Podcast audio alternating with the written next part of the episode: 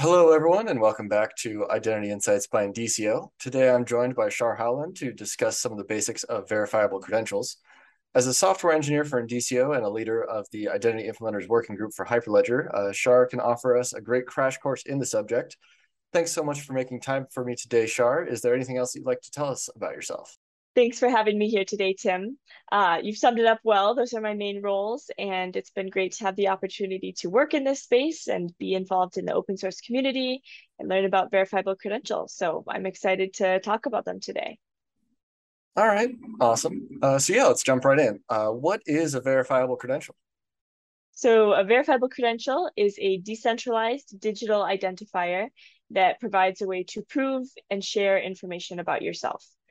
Uh, so a credential is the driver's license or passport. These are physical um, cards or documents that you use to prove information. Um, verifiable credentials are digital and typically held in an app uh, on your phone. Um, and the verifiable part means that these credentials are tamper-proof and can be verified using cryptography. All right, sounds good. Uh, so you kind of touched on it a little bit there, but uh, what are they typically used for? So verifiable credentials can be used in any situation in which you need to prove information. Uh, one relevant example from the past few years is proving COVID vaccination status.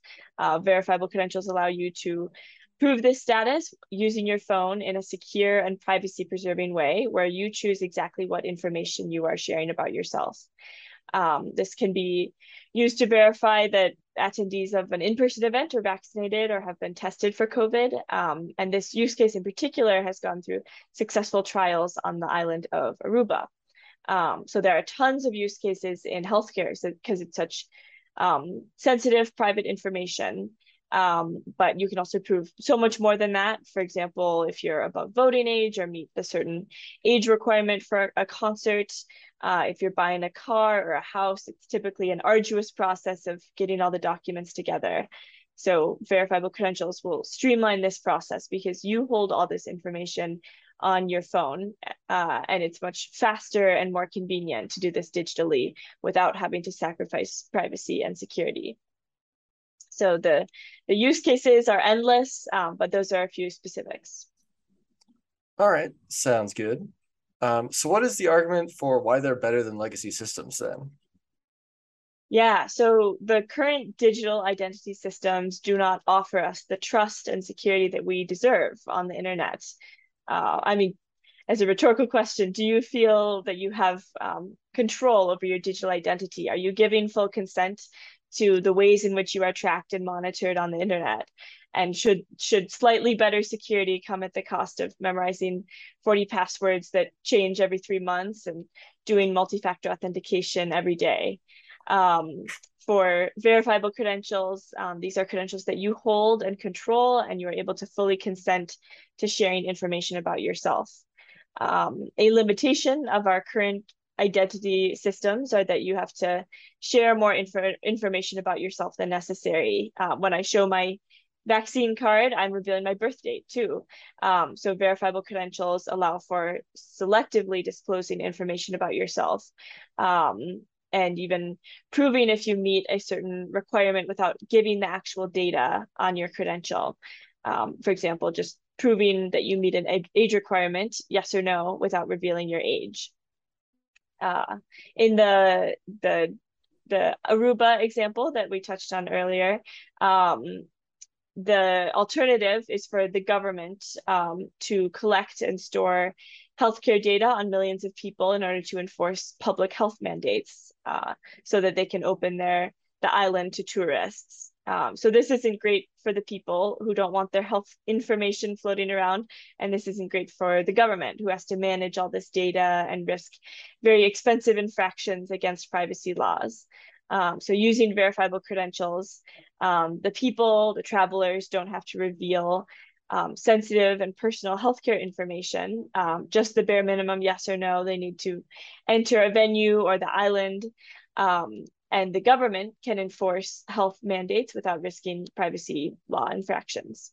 So in essence, verifiable credentials prioritize your privacy and safety on the internet.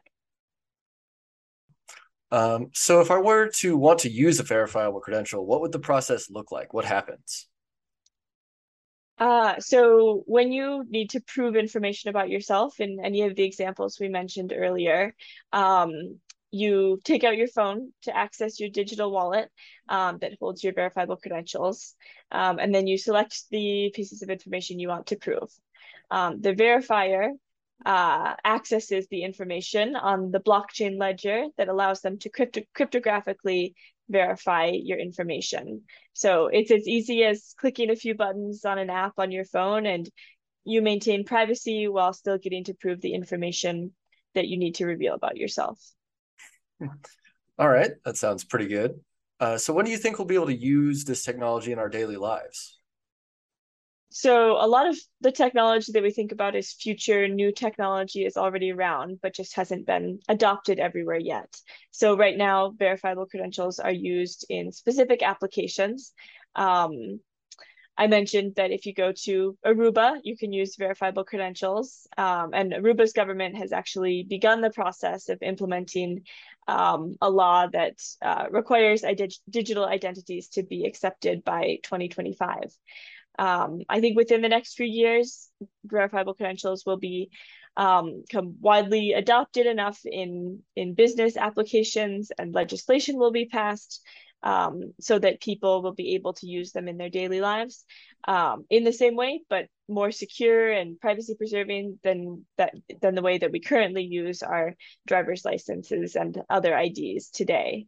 Uh, so adoption takes time, but verifiable credentials are already here um, and are quickly becoming uh, more mainstream. So within the next few years, I expect to see them on most people's phones.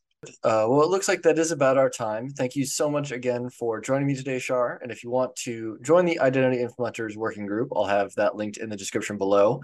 And you can go to learn a bit more about some of the real world use cases of verifiable credentials there. Uh, if you are interested in decentralized identity and would like to learn more about that topic, please be sure to subscribe to the channel and we'll continue to bring you some educational uh, content around that. If you have any questions or specific topics that you'd like for us to cover, please leave a comment below and we'll be sure to address them. Thanks again, Char. Is there anything that you'd like to plug before we go?